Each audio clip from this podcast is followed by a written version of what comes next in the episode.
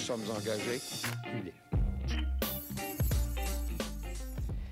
Bienvenue aux engagés publics, c'est Louis-Philippe Valiquette au micro et aujourd'hui je suis avec Benoît Tardif et Jérémy Lepage.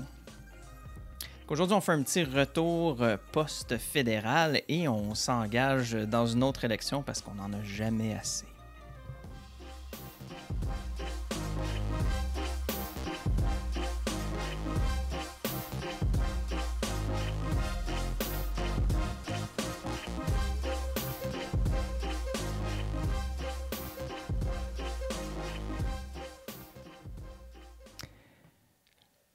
Ben salut les gars. Euh, J'ai juste quelques annonces à faire euh, pour commencer. Fait que premièrement, ben, pour euh, nous appuyer puis avoir accès à des, à des formations d'organisation politique exclusives, vous pouvez vous abonner sur formation engagée publique, tout avec des S.com. On aime ça le pluriel. Euh, la prochaine formation qui va être disponible pour nos Patreons, ce sera sur la méthode d'organisation politique de la campagne Obama. Donc, euh, manquez pas ça. Euh, sinon, on va aller directement dans le vif du sujet. On fait un petit retour sur la campagne fédérale. Fait que on a laissé la paix un peu à nos auditeurs après l'élection fédérale, mais on va quand même faire un petit retour sur les événements euh, tragiques du 20 septembre. 612 millions de dollars de plus dans le trou. On se demande pourquoi est-ce qu'on a été voté. Hein, on a un résultat assez similaire à la dernière fois, donc 159 députés libéraux, 119 conservateurs, 33 bloquistes, 25 néo-démocrates et 2 verts. Fait que les gars, Trudeau, euh, il a retenu de cette élection que les gens ne voulaient pas aller en élection. Euh, J'aimerais que vous me parliez un peu de, qu'est-ce que vous, vous en retenez.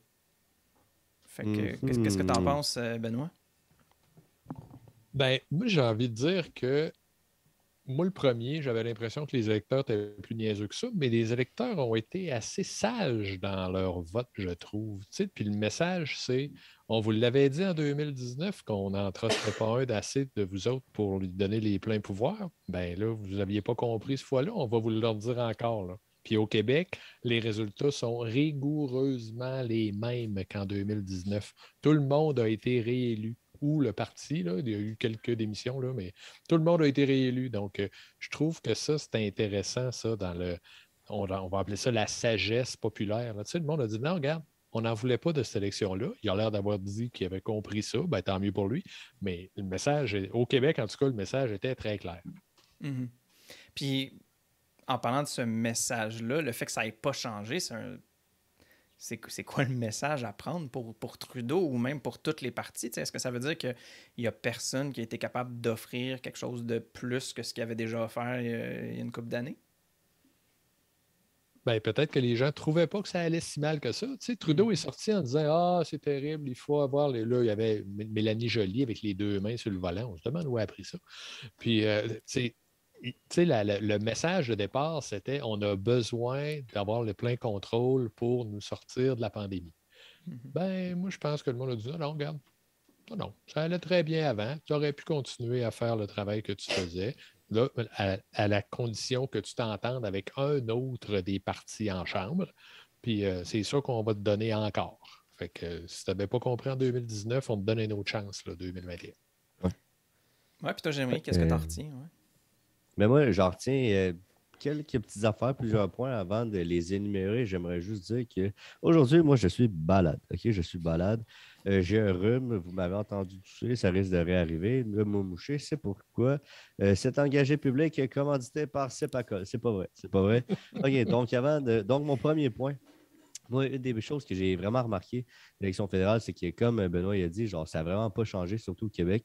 Puis puis autant au Québec, les sièges n'ont pas changé, comme ça a resté de même parti, autant le résultat final des élections fédérales n'a pas tant bougé. Puis c'est quand même, c'est quand même euh, surprenant que de l'élection 2019 avant pandémie, puis l'élection 2021 avant pandémie, ce soit exactement la même chose, alors qu'on a vécu un des plus gros chocs, peut-être du siècle au grand complet qu'on va, qu'on va vivre.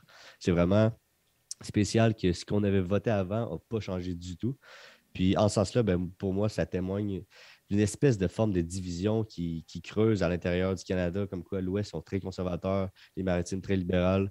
Le Québec, c'est soit libéral, soit bloc. Euh, moi, j'en reviens comme toujours pas de toujours réaliser qu'une province au complet vote quasiment à moitié, en termes de moitié de siège, pour un parti qui est même pas accessible, qui va même pas accéder au pouvoir. Genre. Puis moi, je suis content que les gens aient voté pour le Bloc québécois, mais ça témoigne quand même d'une grande fissure puis une grande fracture, fracture entre le Québec et le Canada pour que le Québec ait tant envie de voter pour un parti qui ne sera jamais élu à, Ottawa, puis qui est justement là pour euh, peser les pour et les contre de chaque projet de loi que le Canada veut faire. Je trouve ça fou. Mm-hmm. Puis, euh, selon vous, ce serait quoi les premières actions, puis les premières, priorités? C'est tout le temps drôle quand ils disent ça de même, là, mais ce sera quoi les, priorités du gouvernement maintenant qu'il s'est fait confirmer qu'il n'y avait rien à changer? La boutade, en boutade, on pourrait dire faire oublier cette élection-là le plus vite possible mm-hmm. parce que ça a coûté 612 millions de dollars et ça n'a rien changé. C'est qui? C'est Martin Petit qui a dit 612 millions de dollars pour changer la chef du Parti vert. C'est à peu près ah, ça, qu'il va avoir comme changement parce que je ne pense pas que Jack Minsing va s'en aller. J'ai Renault Tool, c'est peut-être lui qui est le plus en danger, mais il y a certainement encore pas mal de chances qu'il reste. Mm-hmm. Justin s'en ira pas, à moins qu'il y ait un putsch, ce qui n'est pas complètement exclu, mais pense pas que Blanchette peut être remplacé non plus. Donc, il n'a pas eu de changement. Oui, c'est. Je ne sais pas trop à quoi m'attendre dans le futur. Je ne sais pas ça va être quoi les. Moi, je pense que j'avais vraiment l'impression que les libéraux euh, pensaient qu'ils allaient finir majoritaire, puis l'espéraient au point que là, ça allait pouvoir débloquer euh, certains projets de loi, certaines idées, mais là, qui sont encore dans, l'esprit de OK, fuck, il va falloir faire euh, ce qu'on faisait de la même façon.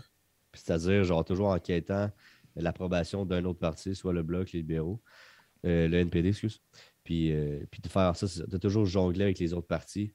Puis, ben moi, moi, pour eux, je fait mon affaire, que ce soit un gouvernement minoritaire. Ça fait en sorte que le Québec a plus de rapports de force. Puis, en ce sens-là, je suis bien content. Non, mais je pense qu'il y a beaucoup de monde qui disent ça aussi, tu sais, puis c'est pas euh, dans l'entourage, c'est un peu anecdotique, mais on a entendu pas mal vous engager aussi euh, parler de ben, le gouvernement minoritaire, finalement, ça marchait mieux que ce qu'on pensait. Puis tu sais, pendant des pendant des années et des années, ils ont toujours démonisé cette idée-là de ne pas être majoritaire. Ah, ça peut pas avancer, on peut rien faire.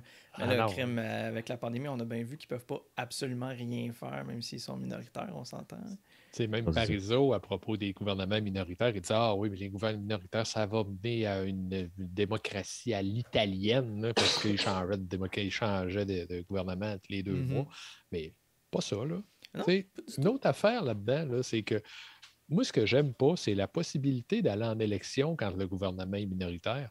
Ça, ça me dérange, ça, parce que c'est comme si la démocratie était moins valide quand c'est un gouvernement minoritaire, ça m'agace, ça. c'est vrai que c'est un peu comme si la loi sur euh, les élections à date fixe n'était euh, plus là, parce que le gouvernement est minoritaire, puis que là, il peut déclencher aux 18 mois, 24 mois, je ne sais pas. Mais ben, alors qu'on normalement, on a une loi pour qui dit, genre, c'est quand est-ce les prochaines élections. C'est mhm. bizarre. Oui, c'est quand même euh, intéressant que.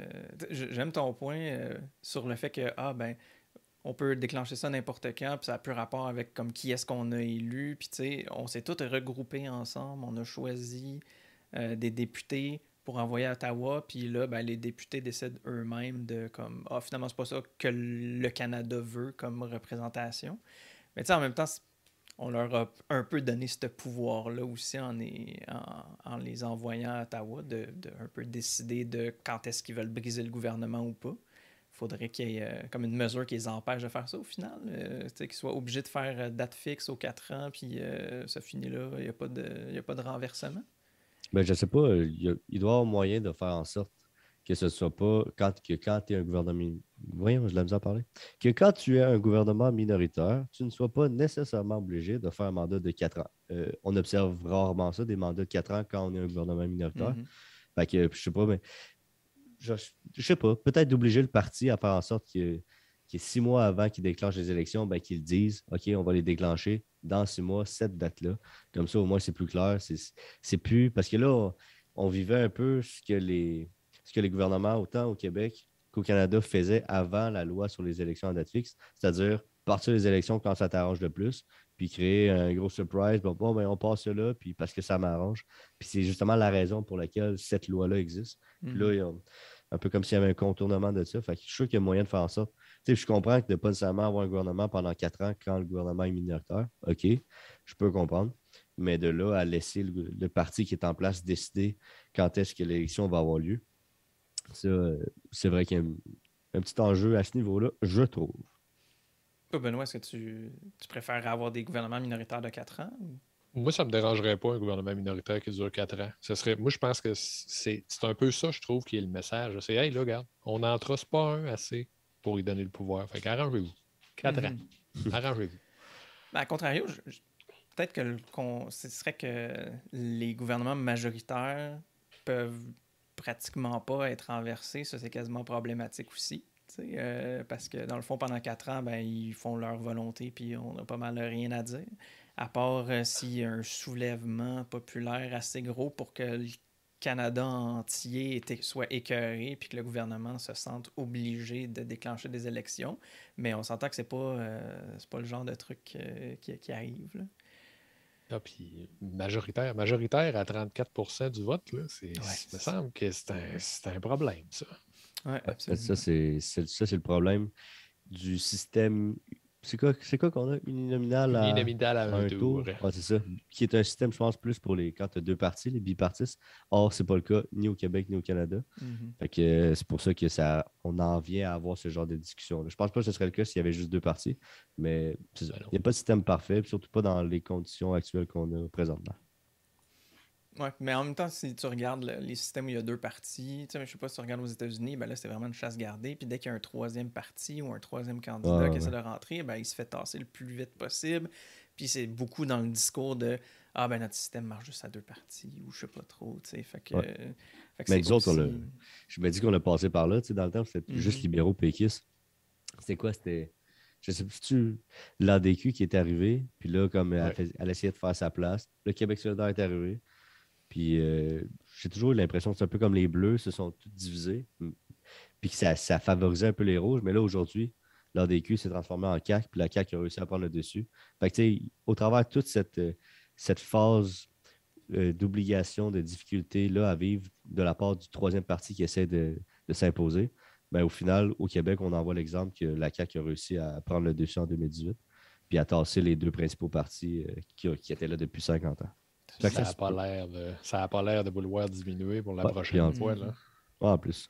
toute une affaire, les partis politiques. Toute une affaire. Si vous voulez, on va, on va aller à notre prochain sujet euh, sur euh, les élections municipales. Donc, euh, le 7 novembre, on s'en va vers des élections municipales. hein. Euh, mais euh, fait que les citoyens de 244 villes n'auront pas besoin de voter parce qu'il y avait juste un seul candidat qui, présent- qui se présentait. Euh, mais par contre, ça ne sera pas le cas partout. Hein. Euh, à Québec, il y a 8 personnes qui se présentent pour être maire. À Sherbrooke, 4. Euh, puis en parlant de parti politique, je pense qu'il y en a juste un qui fait partie comme officiellement d'un parti politique. euh, À Sherbrooke, ouais. ouais. Ouais. Euh, fait en tout cas, on avait envie d'explorer quelques questions sur le rôle des administrations municipales dans la vie des citoyens. Puis, bon, ben aujourd'hui, on a quelqu'un qui est à Québec, quelqu'un qui est à Sherbrooke, qui passe beaucoup de temps à Sherbrooke. Fait qu'on va tout particulièrement se concentrer sur ces deux villes-là. Euh, puis, j'aimerais. euh, Ah, puis toi, toi, tu vas être euh, absous des Ah, moi, pas- réalités pas- montréalaises. Ouais, hein, non, il n'y a pas de réalité Ah, ah, ah. montréalaise. Euh, on est euh, la, le- le- la ville-État. là, euh, on fait notre propre projet. La ville-État. ouais, avec des conseillers municipaux qui proposent de faire un référendum sur euh, la langue officielle de Montréal. C'est un conseiller Ah, municipal qui fait ça? Ça, c'est- c'est- c'est- Ah, ouais. il, il va être maire, en tout cas. Je sais pas, spécial, si- je sais pas s'il l'est déjà conseiller, mais il va être maire, lui, en tout cas. Ouais, il veut être maire, puis euh, ben, c'est- il était euh, président du CA de English Montreal, de la commission scolaire. Ou, Ouais, c'est ça. Ben justement, en cool, parlant hein. de ça, hein, notre premier thème, que ça va être euh, l'intégration des immigrants. Euh, fait que j'aimerais ça vous demander un peu, c'est quoi, comment vous voyez ça, le rôle des, municipalités dans l'intégration? Parce que souvent, on parle de, de- du rôle ben, de, de Québec, de Ottawa dans l'immigration, puis tout ça, mais au, au final, ce qui se passe souvent, c'est que sur le terrain, les gens ils arrivent dans une municipalité, ils arrivent, ils ont beau arriver au Québec, au Canada, mais ils vont, ils vont s'en aller à Québec, qui est une réalité différente de celle de la personne qui arrive à Chicoutimi, Sherbrooke, Montréal ou Calgary ou peu importe. tu sais. Fait que c'est pas toujours exactement la même réalité qu'il y a euh, un peu partout au Québec. Euh, fait que j'aimerais vous demander rapidement, ben, qu'est-ce que vous pensez des, des actions puis des promesses que les administrations font sur ces, sur ces dossiers-là? Vraiment là, plus d'un point de vue municipal. Ouais. Ouais. Ouais, ben, moi, je vois le municipal comme vraiment le, le palier le plus proche du citoyen. Fait que, quand, le- mettons, on entendait souvent au Québec, au provincial, euh, un parti provincial qui va dire on veut mieux les intégrer, on va mettre des incitatifs pour qu'ils aillent en région. Mais, mais mettons qu'une fois qu'ils sont rendus en région, c'est vraiment les municipalités qui vont faire des mesures concrètes pour faire en sorte que leur intégration se passe bien, puis qu'ils vont allouer des budgets qui vont avoir peut-être préalablement reçus du fédéral ou du provincial pour faire en sorte que ces nouveaux arrivants-là puissent bien s'installer puis que ça puisse bien se passer d'un point de vue euh, de propriété, de location, de, plaisir, d'activité ou de n'importe quoi. C'est sûr que c'est ultra important le côté municipal là-dedans. Mais moi, ce que je trouve triste un peu, c'est que de par mon expérience avec euh, des amis qui viennent de partout à travers le monde, euh, de par l'école, où euh, je, check beaucoup le soccer en France, le, soccer en France. Puis le fait que le Québec soit une province puis qu'il n'ait pas le plein contrôle de son immigration, ça fait, ça fait que le nouveau arrivant qui arrive au Québec ne se sent pas, euh, n'arrive pas dans sa tête, malheureusement, au Québec. En général, je pense, c'est mon opinion de par mon expérience personnelle. C'est ce qui fait est rendu dans n'importe quelle municipalité.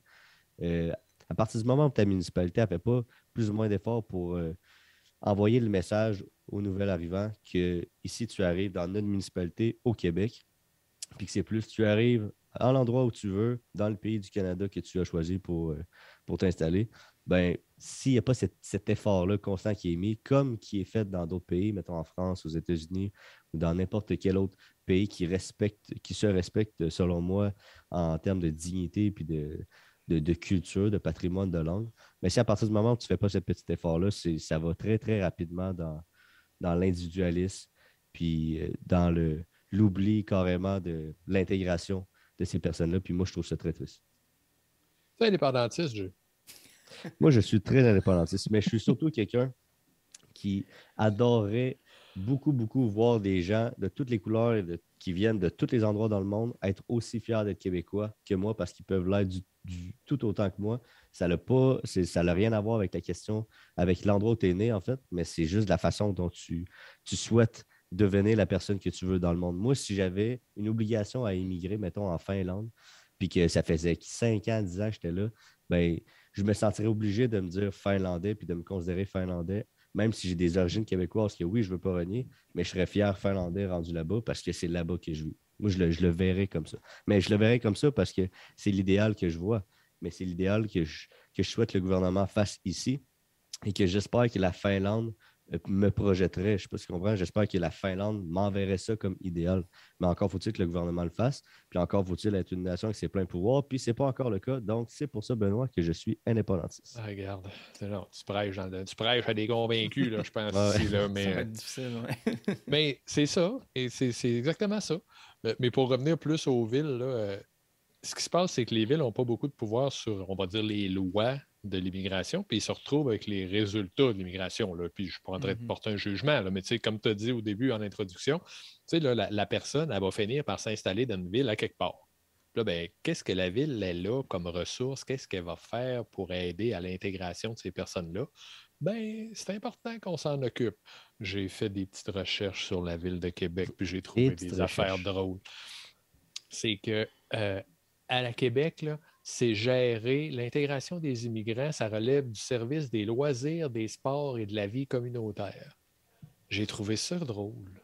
Ça ne veut pas dire qu'ils ne font pas une mauvaise job. Là. Ça ne veut pas dire qu'ils ne font pas une bonne job, je veux dire. Ça veut Mhm. dire que ça veut dire que de toute évidence, c'est pas quelque chose qui remonte très loin dans le temps, l'immigration dans la ville de Québec. Là. Ça fait pas 400 ans qu'il y a des. Ben, en tout cas, dépendant de, de comment on veut présenter ça, là, mais tu comprends d'avoir à gérer l'immigration, ça fait pas longtemps là, à Québec parce que on est encore dans le communautaire, tu sais, là. Mhm. Ce qui n'est pas faux, mais c'est drôle. Mais je pense que, somme toute, euh, ils font une assez bonne job. Là, là. Ils, font, ils font du bon travail, ils sont à l'écoute, ils essaient toutes sortes de choses, ils ont toutes sortes de- d'organisations. Le maire, il s'est beaucoup euh, im- impliqué avec les organismes de- de- d'aide aux immigrants, les, organismes d'immigration, d'immigrants qui décident de se créer des groupes. Euh, ma blonde dans, elle était en charge d'un. Puis évidemment, le maire, il, s'occupe de ça. La ville est au Mhm. courant, mais après ça, est-ce que c'est parfait? Ben, probablement pas, parce que ça peut jamais être parfait, puis on peut toujours l'améliorer, puis on peut jamais faire plaisir à tout le monde. Mais je pense que les efforts sont là et sincères. Euh, C'est intéressant ce, ce point de vue-là sur les, les- les organismes. Je pense que les organismes sont beaucoup plus connus par les municipalités, parce que c'est, sont implantés là. Puis c'est pas, souvent, ce pas des organismes là, tentaculaires à grandeur du Canada là, qui, qui, qui, qui aident à l'intégration des, des immigrants ou quoi que ce soit. Tu sais, mettons, c'est comme ça à Montréal. J'ai beaucoup, euh, je me suis beaucoup impliqué à Laval, notamment Maison des enfants, le Dauphin. Ça, c'est une maison. euh, c'est comme un, un, centre de la communauté. Les gens se rejoignent, puis ils viennent un peu euh, discuter de, de, de leur intégration s'ils sont nouveaux arrivants, puis un peu de comment ça va. Tu ça peut être autant euh, les nouvelles familles, comment, euh, gérer cette situation-là de nouvelles familles. C'est vraiment un espace communautaire pour aller échanger, puis aller chercher de l'aide sur toutes sortes de sujets. Puis au final, ben, souvent, c'est ces organismes-là qui, participent beaucoup à l'intégration. Euh, puis que ce soit l'intégration des personnes qui viennent d'un autre pays, mais même, tu sais, ça peut être les... C'est juste un lieu local que les gens peuvent se rencontrer. Que, ce soit des gens qui viennent d'un autre pays ou d'une autre ville au Québec, ou peu importe, dès que tu habites dans cette région-là, dans ce quartier-là, ben, tu te retrouves un peu dans cette communauté-là. Puis je pense que ça fait c'est très central dans l'intégration euh, des organismes comme ça qui, justement ben, font beaucoup de commun. Ils font pas juste classer les gens comme des immigrants qui ont besoin d'aide pour se faire intégrer en tant qu'immigrants, mais, mais plus vraiment, ils, gèrent comme la. ou ils s'occupent de la communauté comme un tout, puis pas vraiment en disant, bon, ben, eux autres, ils ont- c'est des immigrants, ils ont besoin de ça, eux autres, c'est des nouveaux parents, ils ont besoin de ça. C'est- c'est c'est vraiment plus un pôle où tout le monde se rencontre. Puis je pense que des organismes comme ça, il y en a partout au Québec. Puis, comme on dit, ça relève beaucoup moins des administrations provinciales, fédérales que du, que du municipal. Fait que je pense que c'est surtout pour ça que c'est super intéressant de se poser des questions de comment est-ce que le municipal gère ça. Puis, au final, ces organismes-là sont souvent, ben, ils reçoivent leur financement des services de loisirs, sport, vie communautaire, comme tu dis. C'est ça, oui, oui. C'est que- pas fou que ce soit là, mais Mhm. ça- probablement que si on avait à gérer l'immigration maintenant, on créerait un, un- un bureau spécifique, là, une, une instance particulière pour gérer ça. Mais là, tranquillement, ça s'est intégré au communautaire. C'est- qui, qui- qui est la bonne place au, au bout du compte. Mais ça m'a fait sourire quand j'ai vu que les loisirs, les sports et la vie communautaire, ça ça m'a fait rire. C'est ça, c'est intéressant. C'est comme un autre point de. Tu sais, ça, ça, ça gère l'immigration d'une façon complètement différente que de dire ben, combien qui rentre, combien qui sort, euh, tu sais, très, très dans, dans Oui. le quantitatif. tu sais. Puis les besoins sont différents aussi. Là. C'est, encore une fois, les immigrants ne sont, sont pas tous les mêmes. là. Dans Mhm. l'immigration, dans la ville, la ville s'occupe beaucoup des réfugiés. là. Quand, quand, quand il arrive un paquet de réfugiés à Québec, là, il, y a- là, il y a, il y a une mobilisation pour hey, OK, il faut trouver des gens qui sont capables d'interagir avec ces personnes-là pour qu'ils puissent aller à l'école, se trouver un logement, faire, faire ce qu'il faut. là. Euh, donc, c'est intéressant aussi, ça, que parce que c'est bien le fun de dire l'immigration, mais c'est pas, un- c'est pas monolithique, ça, l'immigration. C'est pas tout le monde qui a les mêmes besoins. là. Le français, il n'a pas les mêmes besoins que la personne qui vient du, je sais pas où, nomme-les, n'importe où ailleurs. Mhm. Donc, tu sais, c'est tout ça, l'immigration. Ouais, absolument. Euh, Jérémy, je trouve intéressant aussi ton point sur, euh, sur la Finlande. Euh, non, mais sur. Un peu ça au hasard. Ben non, mais oui. Mais ton point sur comme les, les, pays, puis co- comment est-ce que l'administration fédérale gère l'immigration. Puis je pense que ce qui ce qu'il faut observer aussi, c'est que le Canada vend un peu un projet de Canada à- ailleurs dans le monde. Puis ce qui est peut-être pas l'expérience que les gens ont quand ils arrivent ici, quand ils disent Ah, l'expérience Canada, je sais pas trop, euh, ils se font vendre l'Ontario ou peu importe, c'est comme une vision du Canada X, puis qui arrive à quelque part, puis finalement, c'est pas vraiment la même vision du Canada parce qu'il arrive au Québec ou parce qu'il arrive en, dans un endroit qui est pas exactement ce qui était marqué sur le papier. Puis le Canada, on- peut pas vraiment gérer ça, ben déjà, il fait. On peut dire qu'il fait un peu de la, de la, de la- comment dire, de la publicité mensongère, comme Ah ben, en se présentant comme un bloc monolithique de Canada, tout le monde est pareil partout. Bilingue. Ben, c'est ça. ouais. c'est que c'est très. Puis les élections en témoignent. Genre, c'est tellement grand qu'il veut, veut pas, il se force. Il y a une espèce de force qui, qui fait en sorte qu'il y a des communautés qui vont, qui vont vouloir euh, perdurer plus que d'autres, puis qui vont se distinguer des autres. Puis euh, l'histoire, à la base, base, base, c'est ça. C'est que c'est basé par des Irlandais, des euh, communautés autochtones, des Français puis des Anglais. Puis là, ça a juste colonisé partout. Puis c'est pour ça aussi qu'il y a plein de gens qui, quand ils voyagent dans l'Ouest, qui vont en Ontario, qui ne se sentent pas chez, comme chez eux, ou tu as plein de gens qui, vont, qui viennent ici. Moi, il y a plein, en économie à l'Université de Sherbrooke, tu avais plein d'étudiants étrangers qui venaient de Burkina Faso, euh, Congo, Sénégal, de France, de Suisse, de Belgique. Puis ça venait tout étudier ici. Mais là, eux autres, qui étaient au Canada, fait que là, ils voulaient faire des voyages en, en Ontario, à Toronto, à Vancouver, puis qui sentaient que c'était pas le même pays. Puis moi, j'avais tous leurs témoignages recueillis. Je Eh mangeais leurs témoignages. Moi, j'adore ça, me faire parler de ça. Tu faire Puis- dire que le Canada, c'est pas le Québec. Ouais, moi, ils puis eux autres, comme c'était c'était vraiment de la pure objectivité dans leur témoignage parce que les autres, ils vivaient vraiment en tant que touristes slash étudiants étrangers. Tu les avais pas encore corrompus. Puis je l'avais pas, je l'avais pas corrompu pendant tout. Moi, j'étais genre, Ah, je t'écoute, puis raconte-moi euh, qu'est-ce que tu as vécu. Puis j'étais vrai- Puis euh, c'est ça, le- la grande majorité des témoignages, c'est on est c'est c'est différent. Puis c'est- c'est correct, puis c'est pas une mauvaise chose, mais c'est un fait à accepter. Puis à partir du moment où tu acceptes que c'est différent, ben, tu peux pas. euh, euh, de par tes politiques, gouverner comme s'il n'y avait pas de différence. Puis c'est de là qu'est né toutes ces tensions-là entre le Canada, le Québec, puis même les provinces de l'Ouest qui ont de plus en plus de tensions avec le Canada. Les élections, ça fait qu'il y a une grosse fracture entre les intérêts et la représentation politique. Fait que, ouais, non, c'est ça. Le, je sais pas si l'histoire, euh, la géographie très, très grande du pays, euh, cette vision multiculturalisme-là du Canada, moi, j'aime, j'aime pas qu'il Ça, c'est une parenthèse. J'aime pas qu'ils associent le mot multiculturalisme, que je trouve quand même beau en soi, de dire multiculturel, on est ouvert à tout le monde. Ça, je suis parfaitement d'accord avec ça. Mais ce terme-là veut dire qu'il n'y a pas d'identité commune. Puis moi, c'est ça qui me tue, genre, dans, dans cette définition-là. Tu n'as pas d'identité canadienne commune. Tu as juste plein de petites communautés au travers qui ne se soutiennent pas les unes les autres, qui n'ont pas de valeurs communes les unes les autres. Puis ça, je trouve poche. Puis autant que je trouve ça beau, la diversité culturelle, je vais être le premier à vouloir découvrir toutes les cultures, les cultures dans le monde.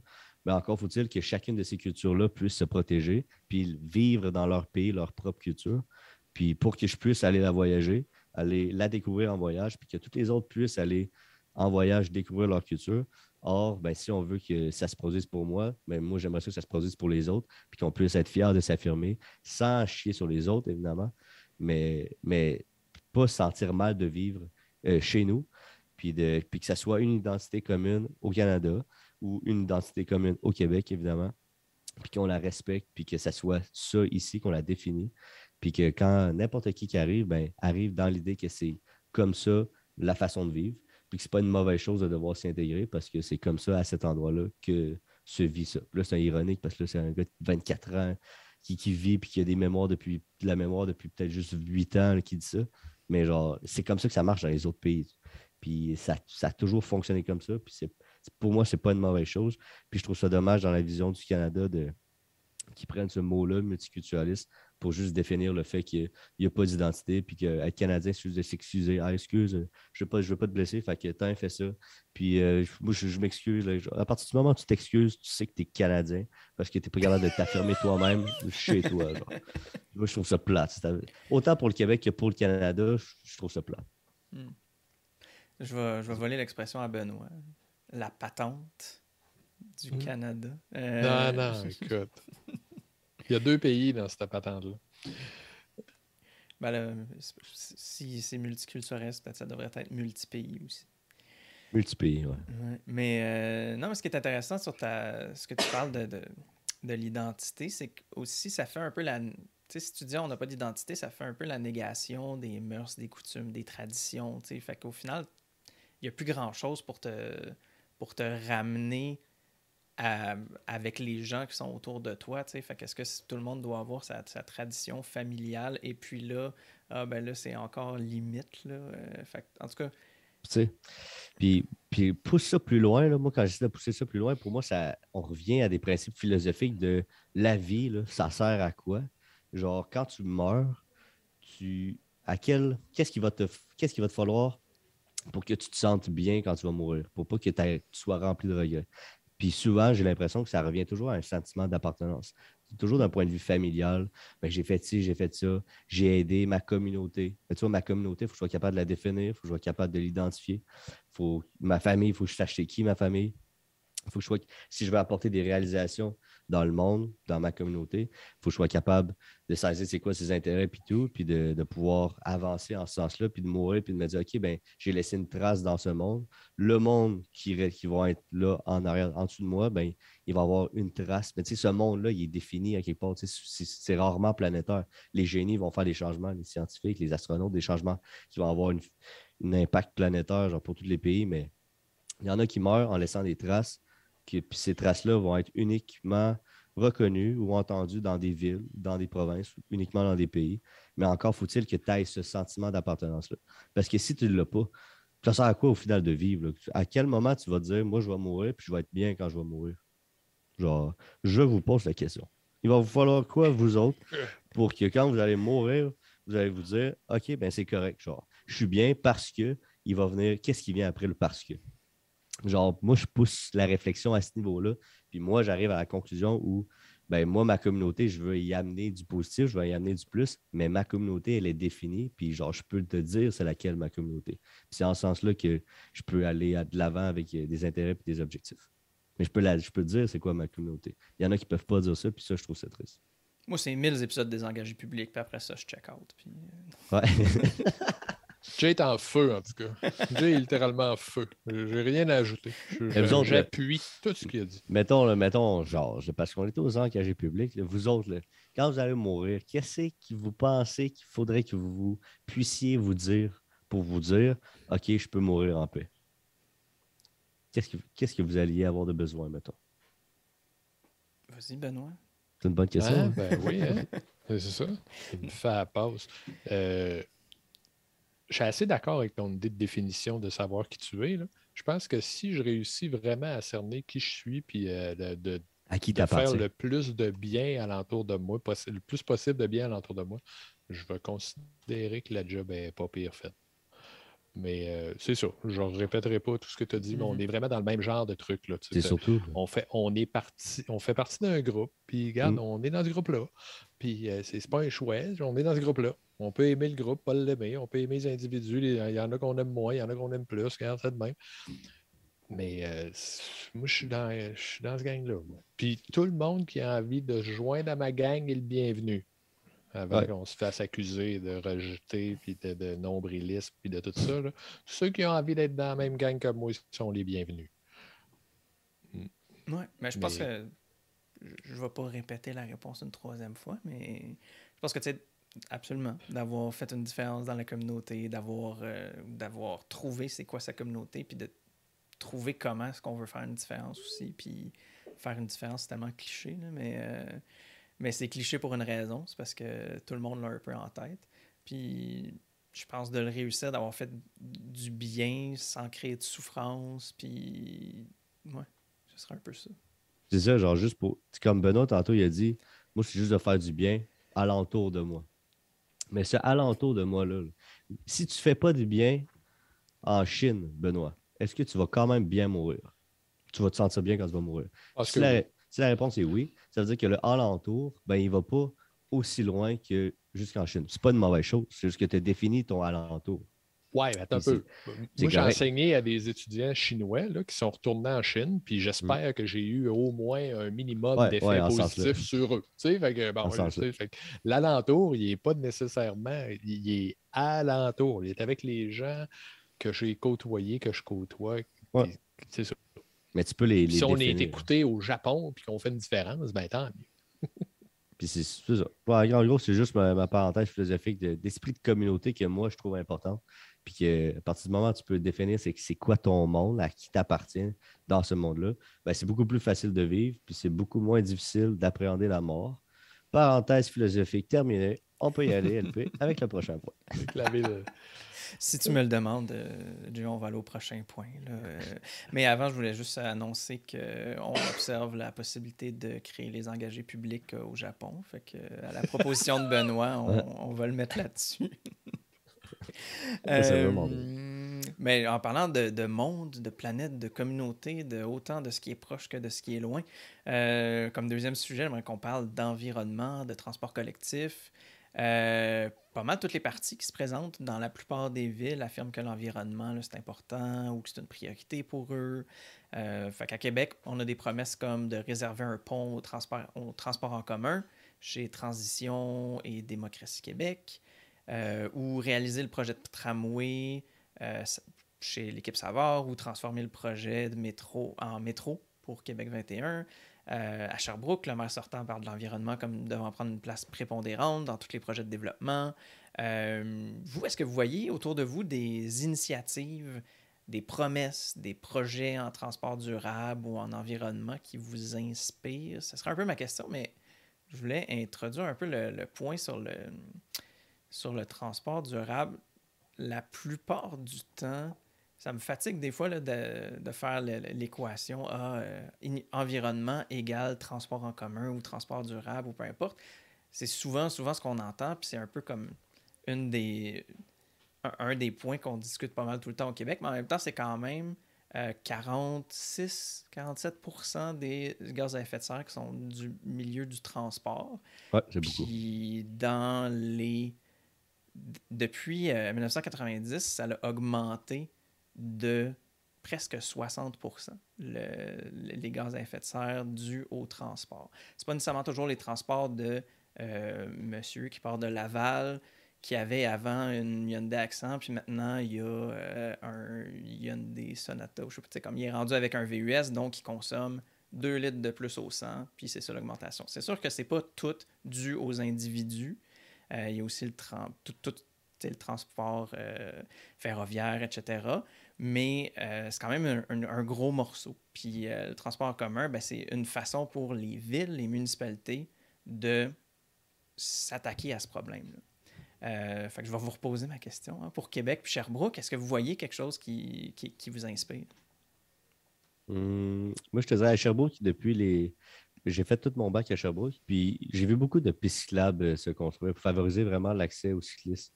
même des, des tracés de, de, voies réservées aux cyclistes au travers les voies, juste les voies normales pour les chars. Euh, ça, mettons à l'université, tu ne pouvais plus te parker. Mettons avant, je pense que c'est parti de passer 5 heures du soir, tu pouvais te parker gratuitement. Là, ils ont imposé un, tarif 24 heures sur 24. c'était très un incitatif euh, désagréable pour n'importe qui qui avait une voiture.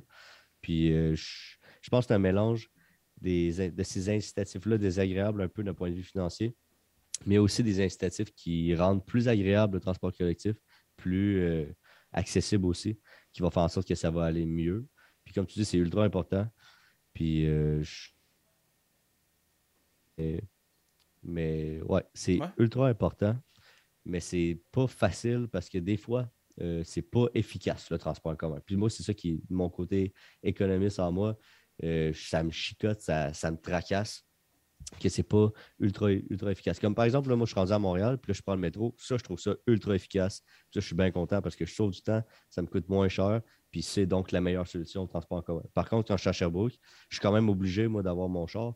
Euh, pas parce que je ne veux pas utiliser le transport en commun, je m'en suis servi pendant trois ans de temps pour aller à l'université. Mais quand je travaillais, je ne pouvais pas travailler puis euh, traîner tout mon stock de professeur de dance country ou même n'importe qui qui n'a pas de, stock à trimballer, ben genre, faut que tu te déplaces. À partir du moment où tu n'es pas à Montréal, puis peut-être pas à Québec, je ne sais pas si trop c'est quoi la réalité à Québec, puis, mais déjà les espaces sont plus grands, puis tu es dans d'autres régions. Notre situation géographique est plus grande que la moyenne euh, mondiale, fait en sorte que ça devient c'est plus difficile non seulement de le financer, mais de le rendre efficace, ce système de transport en commun-là. N'empêche que c'est très important de trouver des façons de faire en sorte que ce soit le cas. Mhm. C'est sûr que pour Sherbrooke, ça prendrait des bus qui montent la côte, puis en haut, il y a plein de bicycles à pédales, comme ça le monde descend en bicycle, puis sont corrects. Ou si on avait élu le Parti Rhinocéros, on aurait tout enterré la ville égale au Mont-Bellevue, comme ça, il n'y aurait plus de côte, puis on serait tout égal, puis on, aurait tout reconstruit par-dessus tous les trous bouchés. Mais bon, mais c'est pas des propositions inspirantes. Ça, c'est, en plus, ça règle le problème des nids de poules.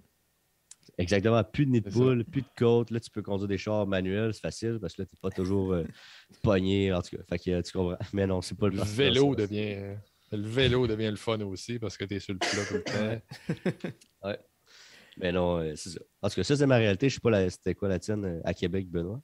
Ben, à Québec, c'est sûr qu'on a un projet de tramway, là, mais euh, dans l'absolu, je trouve que c'est dur d'être inspiré parce que là, on a un projet de tramway, mais c'est comme si tout le monde faisait tout ce qui- tout ce qu'il pouvait pour que ça se fasse pas. là.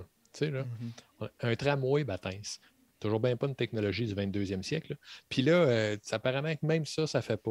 On avait un, whoop, on avait un projet, là, whoop, ils ont changé le projet pour, que, pour le faire passer, ou, je pense que je l'ai dit la dernière fois aussi, où il n'y a personne qui va le prendre. Là, les gens qui étaient intéressés et puis qui auraient bénéficié du transport avec le tramway, c'était ça, sur la première avenue en traversant Limoilou jusqu'à Charlebourg. Là, ils ne feront pas ça, ils vont le passer dans un coin de Limoilou où il n'y a personne, puis ils vont l'amener jusqu'à Beauport. Ça n'a pas de bon sens. Je veux dire, ça n'a pas de sens.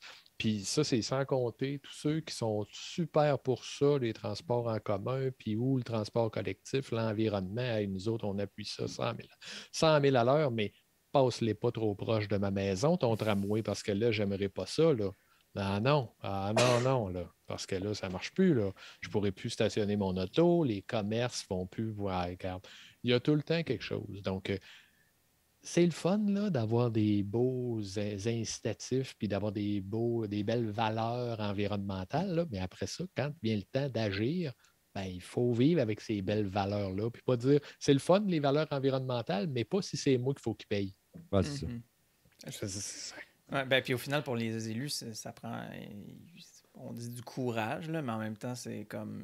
Ah, ben, Est-ce que tu es game de peut-être commencer la réalisation d'un projet de tramway dans le... puis de faire débarquer après quatre ans, juste parce que. Ouais, parce que c'est des gros changements structurels de long C'est ça. terme, alors que les mandats des politiciens sont de court terme puis qu'ils veulent se, C'est refaire élire. Fait que c'est- ça ne fit pas Non, ensemble. tu sais, ceux qui sont contre le tramway, là, ils veulent faire un métro. Mais le métro qu'ils veulent faire, là, ils veulent le faire sur un tronçon de métrobus qui fonctionne super bien. Là. Je veux dire, c'est la partie, euh, la partie Haute-Ville, université, là. Pas là le problème de Mhm. transport en commun à Québec. Là. Pas là. là. C'est probablement là, c'est probablement ce tronçon-là qui est le plus efficace. Puis là, c'est là qu'il veut mettre son, son métro. Puis après ça, qu'est-ce que tu fais avec le reste? Ah, c'est- terrible. C'est juste. on- tant d'efforts dépensés pour que les choses restent absolument immobiles, là, ça, m'agace furieusement. Euh, Mm. Dis-moi si euh, j'ai raison, mais j'ai l'impression qu'à Québec, c'est très facile de. ou c'est relativement facile là, de partir de la banlieue ou de, de, de l'extérieur de Québec, puis rentrer au centre-ville, puis de partir du centre-ville, puis aller à l'extérieur. Mais c'est plus difficile de se promener à l'intérieur des différents. des différentes couronnes. Là, tu sais. fait que si tu n'es pas en train de te promener du centre-ville au centre-ville, ben, il faut que tu trouves une autre façon vraiment que le transport en commun parce que c'est pas 100%. C'est sûr, c'est ça. C'est le métrobus là, qui était Mhm. était la- la- l'axe de base pour le tramway au départ. là. C'est ça fonctionne bien, mais c'est pas euh, pas optimal là, parce que si tu pars de Charlebourg puis que tu t'en vas mettons à l'université, tu, tu fais un détour en ville pour rien, on va Ouais, dire. ouais, ouais. Tu sais, là, c'est c'est pas, euh, c'est pas super euh, efficace. là. Il y aurait moyen probablement de couper plus court. C'est pour ça d'ailleurs que les, gens prennent leur voiture puis euh, font l'hypoténuse. Ouais, ça, ça te prend une heure parce qu'il faut que tu prennes deux bus versus euh, 20 minutes en char. Ben, euh, Tu sais, Ben, 20 minutes en ça. char, ça dépend des heures. Si tu commences à 8h30 à l'université, il faut que tu partes Ouais, de chez vous euh, pas bien bien après 7 heures, après, après 8h moins quart, là, parce que Mhm. ça n'arrivera pas. Là. Mm. Puis moi, je le faisais en bus. Moi, je reste à Limoilou. Mais euh, tu sais, là, je- moi, en bus, ça me prend euh, entre 30 et 40 minutes, là, heure de pointe. Puis en auto, ben, c'est euh, 25, 30, 35, dépendant là, de, de- du trafic Mhm. aussi. Puis moi, ce qui m'avait marqué gros, c'était l'hiver, à quel point genre c'est encore plus difficile de gager ça, autant pour l'individu que pour ceux qui font le transport en commun. C'est plus chiant, c'est plus tough moralement, je trouve, de devoir attendre deux, trois minutes au froid à rien faire. Puis, tu sais, puis que ces personnes-là ne soient pas capables psychologiquement en général de se rappeler qu'ils n'ont pas à déblayer leur char, ils n'ont pas à réchauffer leur char, puis que ça, c'est quand même un nice avantage quand tu prends le transport en commun l'hiver. Ils peuvent Mais- écouter les engagés publics en route. Tout. Ouais. Moi, j'adore ça. Moi, je lis dans le métro à cette heure. Eh je ouais. lisais pas beaucoup, puis là, je lis dans le métro, puis je gagne du temps comme ça. là. Moi, je trouve ça vraiment Mm. nice. Mais c'est plein de petits avantages là. Puis c'est surtout économique. Les gens, ils pensent pas à ça, là, mais transport commun, tu devrais juste faire ça, même juste ton portefeuille. Ça, tu t'économises de l'argent en frais fixes de déplacement, de gaz. Puis si tu es capable de te permettre de ne pas avoir de voiture, ben là, tu ne payes pas de plaque, puis tu ne payes pas d'assurance, puis tu économises fou de l'argent. Puis juste d'un point de vue financier, c'est bon le transport en commun, tout court. Puis ça, je pense que les gens le, pensent, ne voient pas cet euh, petit aspect économique-là. Euh, pas assez, je trouve. Vraiment pas assez. Ben aussi, puis c'est souvent l'image que les gens qui sont contre le transport en commun vont avoir, c'est tu m'empêcheras pas de prendre mon char. Je n'ai jamais parlé de t'empêcher de prendre ton char. Moi, je veux Ouais. prendre l'autobus. je veux dire, tu prendras ton asti de char. Je veux dire, voyons. Non, non, mais tu sais. L'affaire et tout, c'est que le, le char, là, c'est c'est un bien social comme. euh, tu sais, tu sais, quand on dit réussir sa vie, là, On est- on est encore terrain, là-dedans. Puis il faut que j'aille mon truck, mon char, ma famille, mon chien, mon terrain vert. Tu sais, mais le char, il fait partie de l'idéal familial. Il fait partie de la réussite sociale. C'est clair. Puis moi, moi euh, je- j'ai vraiment réalisé ça. Je pense quand je suis rentré au cégep, là, puis là, je prenais mon char pour aller me stationner au cégep. Puis là, puis là comme tout le monde avait sa voiture, puis tu avais l'allée des riches qui, se stationnaient en char, puis qui marchaient euh, de par l'allée de ceux qui s'étaient stationnés. Puis tu avais l'allée à gauche, l'allée des pauvres qui avaient pris le transport en commun, puis qui marchaient pour aller au cégep. Fait que tu avais deux, deux traverses piétons, une de ceux qui avaient leur char, l'autre de ceux qui prenaient la bus. Puis je réalisais vraiment que c'était comme une réussite, genre. Plus tu commençais ta vie, tu avais 17-18 ans, puis tu avais déjà un char. Puis c'est la compétition à qui a le plus beau char.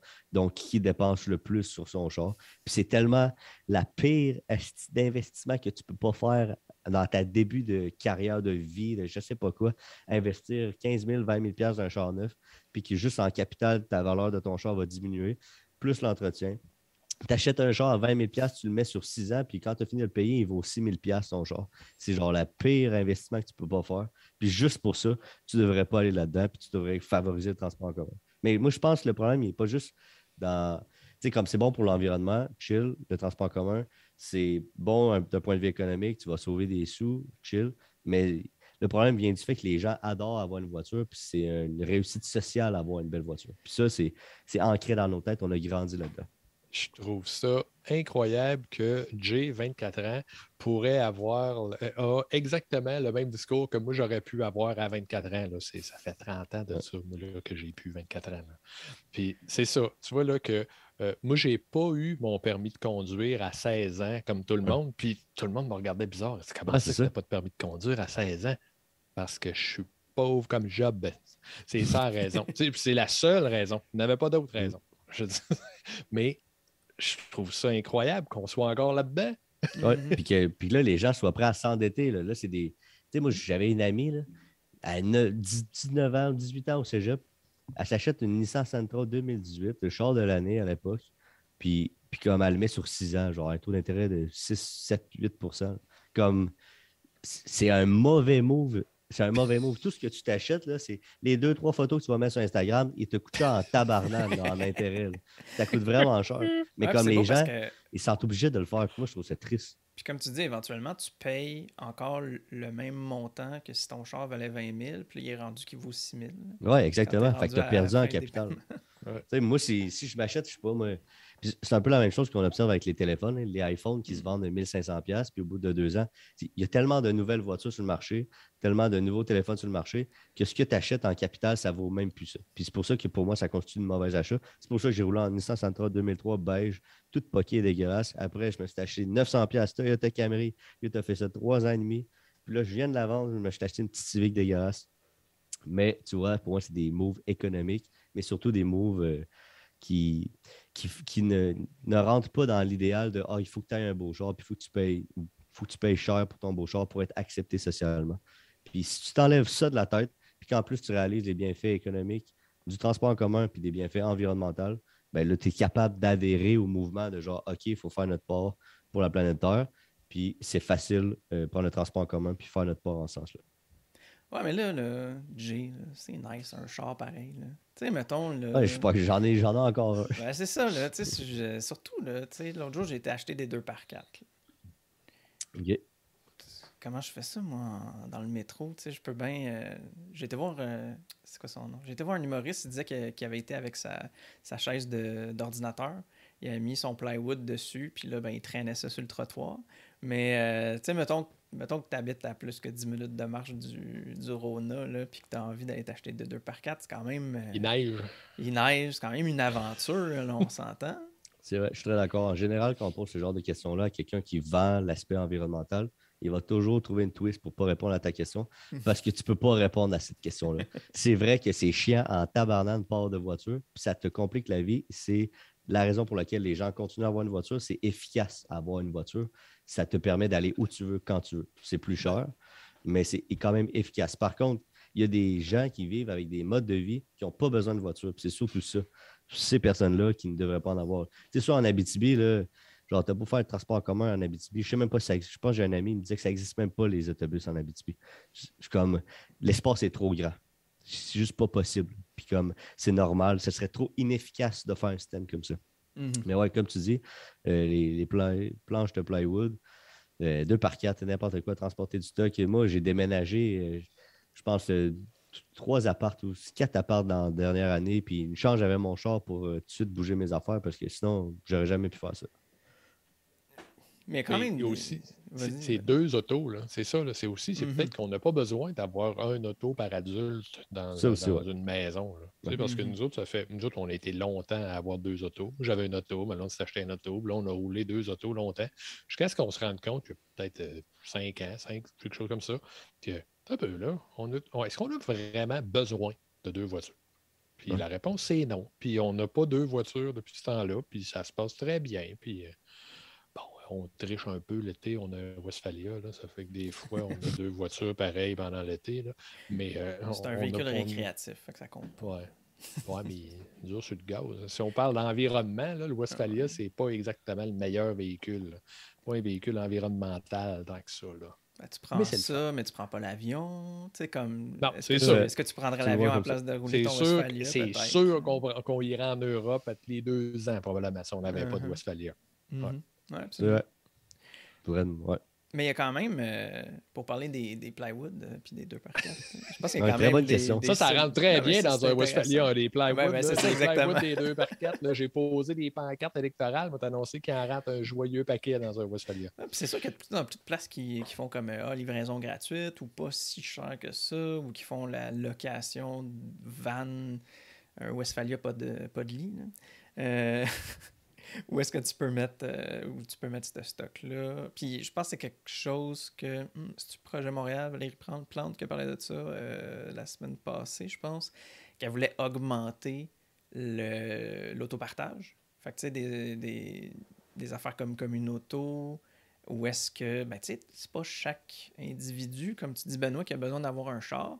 Puis là, ben, avec Communauto, c'est même pas chaque maison ou chaque ménage qui a besoin d'avoir un char. Ça peut être 4-5 familles qui, je sais pas, s'il y a un char pour 4-5 familles, c'est probablement suffisant, pour la plupart des, des cas à Montréal, quand le monde va aller. De toute façon, quand tu habites à Montréal, il y a pas grand raison d'aller au travail en char.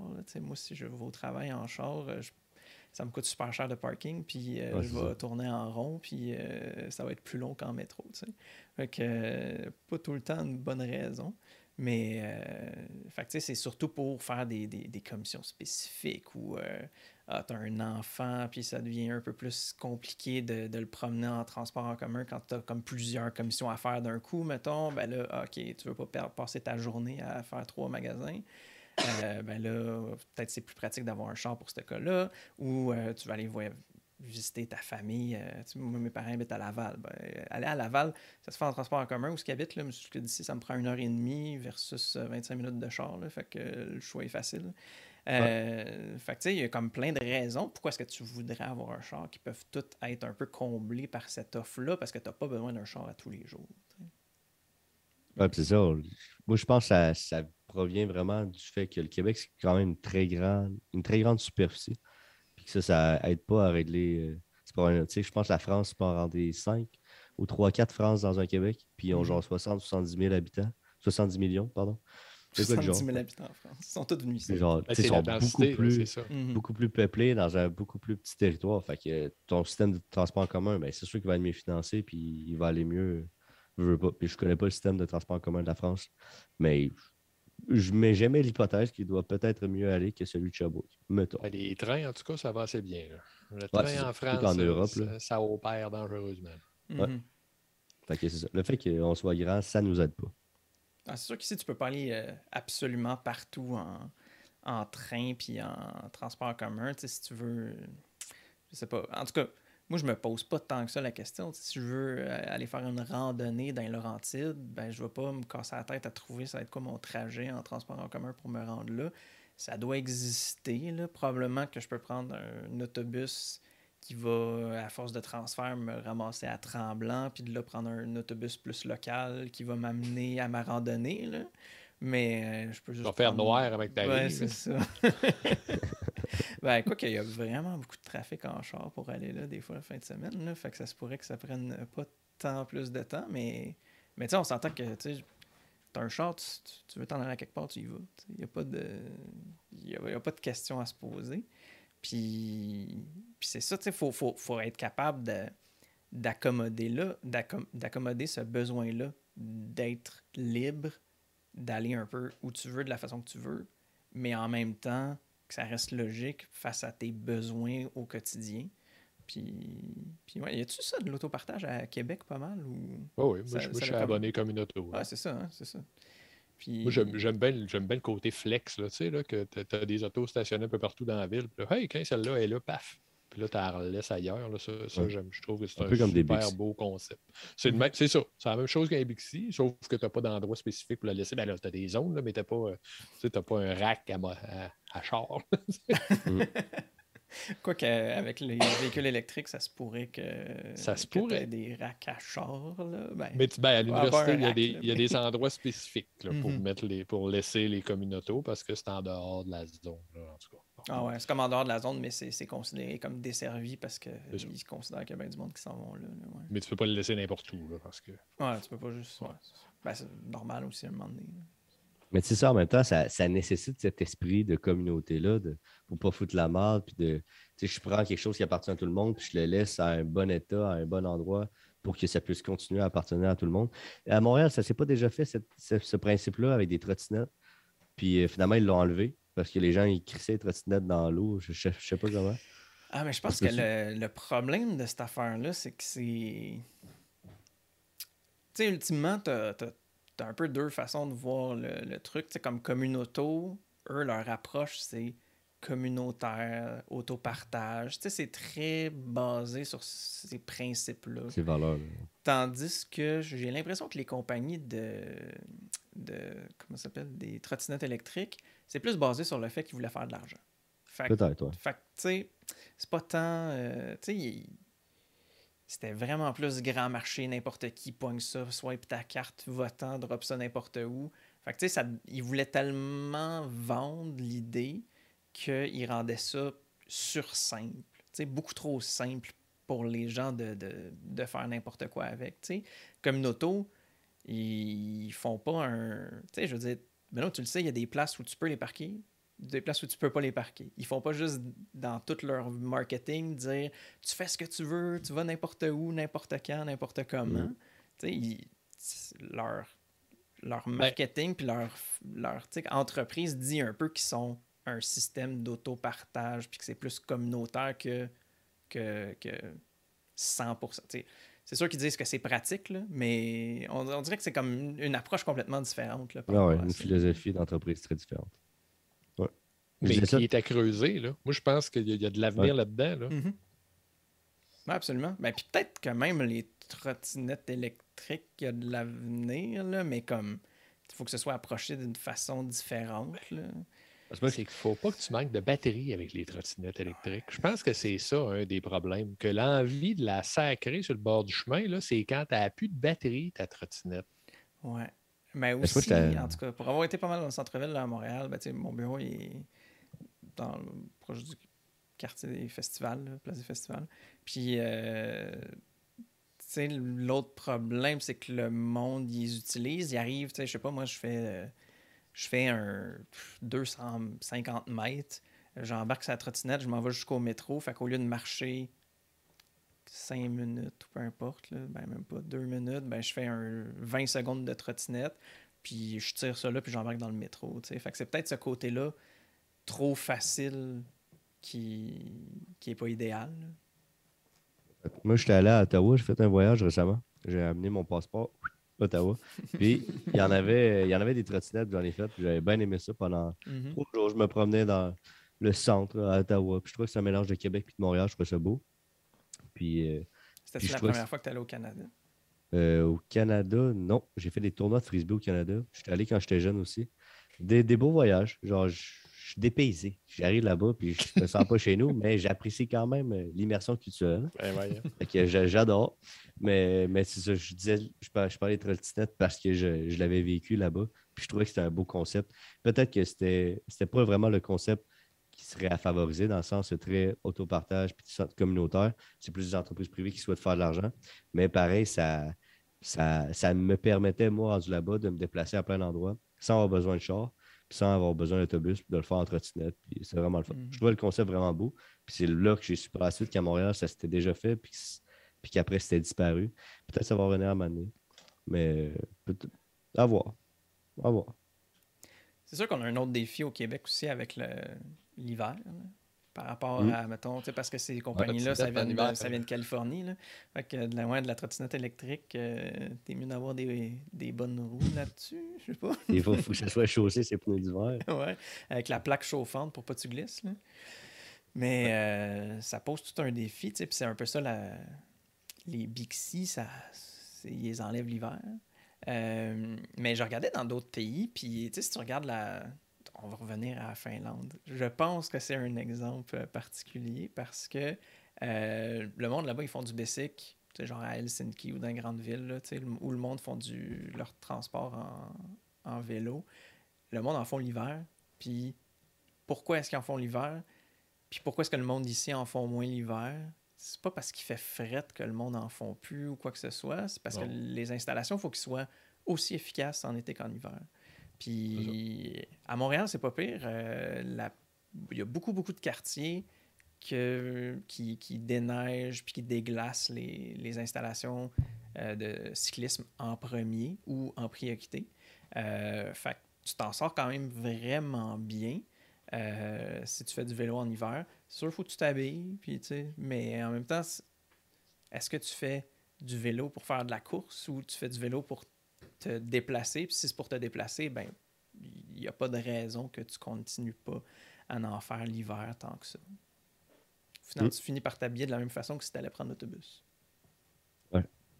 Parce que moi, je vais marcher 10 minutes jusqu'au métro, puis après ça, 5 minutes jusqu'au bureau, fait que je vais être dehors dans le fret dans tous les cas. hein. C'est la vie. Sur ce, est-ce que vous avez quoi que ce soit à ajouter? Je crois qu'on a fait le Euh, tour. Non, je pense, je pense que c'est bon. C'est une très belle discussion. J'ai j'ai adoré la partie philosophique. On s'offre ça. Oui, ben justement, euh, cet épisode-là, là, ça se retrouve euh, sur toutes sortes de plateformes, là, YouTube, Facebook, etc. Là, fait que s'il y a des auditeurs qui veulent participer à la conversation philosophique, euh, qui veulent euh, nous écrire un pan de mur sur euh, qu'est-ce qui va les rendre heureux au, moment de leur décès, euh, ben, vous pouvez euh, laisser ça là. Puis euh, je pense que le, le commentaire avec le plus de likes, on va le contacter pour lui donner euh, du bacon de dinde, si Bacon ça existe. On met Denis là-dessus. Donc, ben, tout ça pour dire que Ouais. je dois mettre la musique de outro, mais à part de ça, on va s'en sortir. Excellent. 3, 5, 4, 3, 5. 3, 2, 1. Hey, tchouch, on était proche, on était proche. Elle va s'en venir, elle va s'en venir. En attendant, Benoît, il pourrait nous faire une petite chanson. Oh, elle est arrivé. tu t'en échappes, tu t'en échappes, Benoît. Donc, euh, ben, c'était notre épisode. Merci d'avoir été des nôtres. Abonnez-vous à notre balado sur Apple Podcasts, Google Podcasts, SoundCloud et Spotify. Suivez-nous sur nos pages Facebook, Twitter, YouTube et Instagram. Pour recevoir l'infolettre, consultez la boutique ou vous engager, visitez engagerpublic avec des s.com. Bonne semaine! Merci les gars.